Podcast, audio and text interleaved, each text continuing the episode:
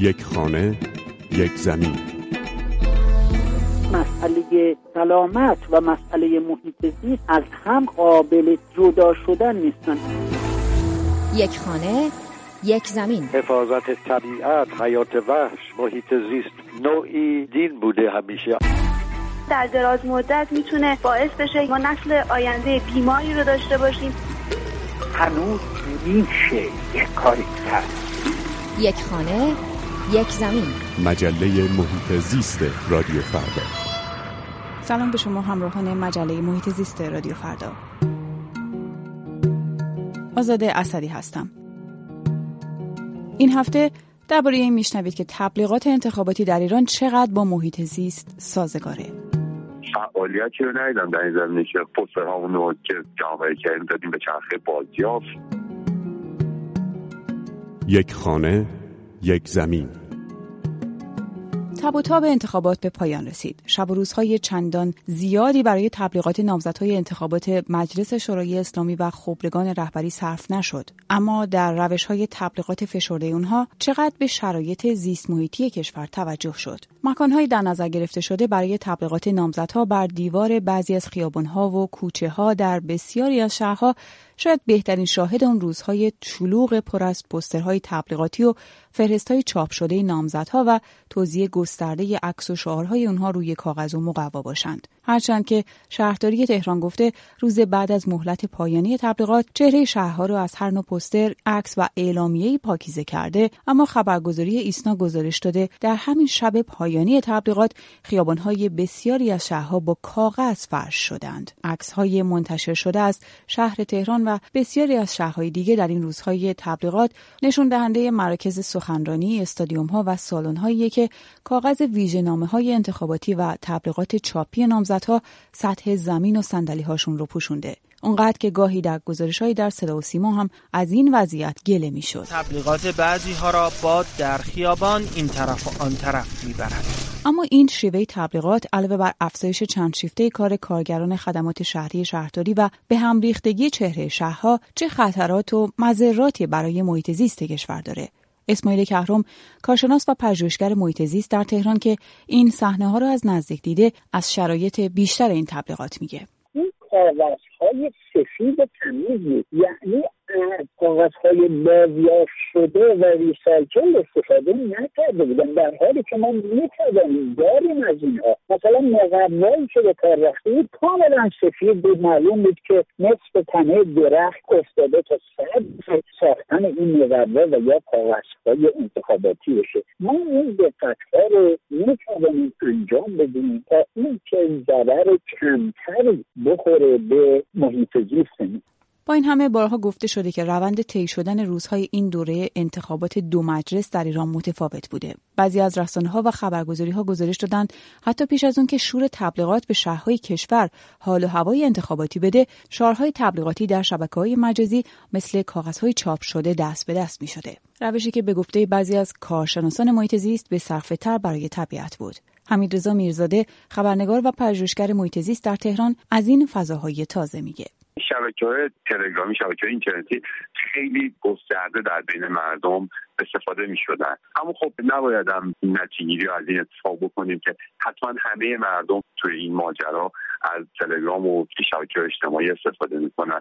قطعا یه قشر دور از تکنولوژی تری هم هستن که ترجیح میدن با تبلیغات کاغذی این اتفاق رو داشته باشن.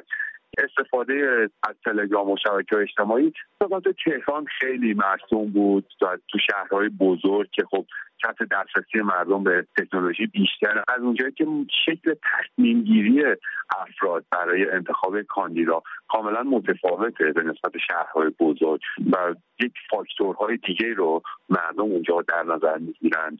در بیشتر مواقع اونجا تبلیغات شکل دیگه ای داره. ولی تهران به نسبت انتخابات های پرشور پیشین فکر می‌کنم از میزان استفاده کاغذ در تبلیغات خیلی کاسته شده بود. یعنی کاندیدا کمتر این در واقع تبلیغات کاغذی رو داشتن.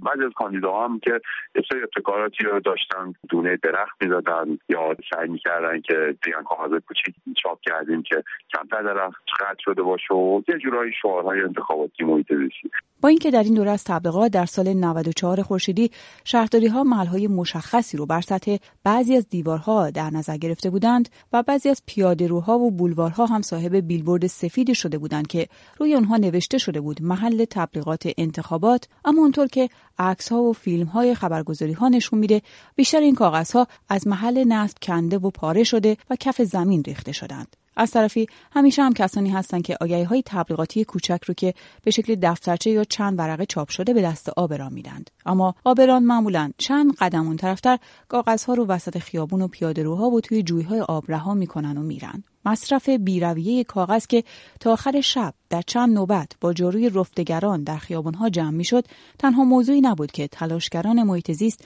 مثل بقیه دوره های انتخاباتی در موردش نگران بودند. اسماعیل کهرام پژوهشگر و مشاور رئیس سازمان حفاظت محیط زیست در تهران از وضعیت اردوگاه بعضی از نامزدها در تهران میگه. هزاران و میلیون ها تصویر و عکس نوشته و بنر پاسات شاه گذاشته شد. می‌تونم بگم حدود هشتاد 90 درصدش پلاستیکی بود نایلونی بود که در طبیعت چه مدت زمان طولانی طول می‌کشه تا اینکه اینا جذب طبیعت بشن. عددهایی مانند 700 سال و 1200 سال اینها ذکر شده. و با کمال تاسف که ما نمی‌دونیم وقتی اینها رو جمع می‌کنن دوباره نمی‌تونن مصرف بکنن یعنی بازیافت نمیشه اینها و متاسفانه اینها باری میشه بر قسمت های landfill اونجایی که زباله ها رو میریزن. یه مسئله دیگه بود که کاندیداهایی که در حوزه انتخابیشون فعال بودن اونها همهشون از های پلاستیکی از ویروس پلاستیکی یه بار مصرف استفاده می‌کردن یه حالتی پیش آمده بود مانند آشورا و تاسیعا که ما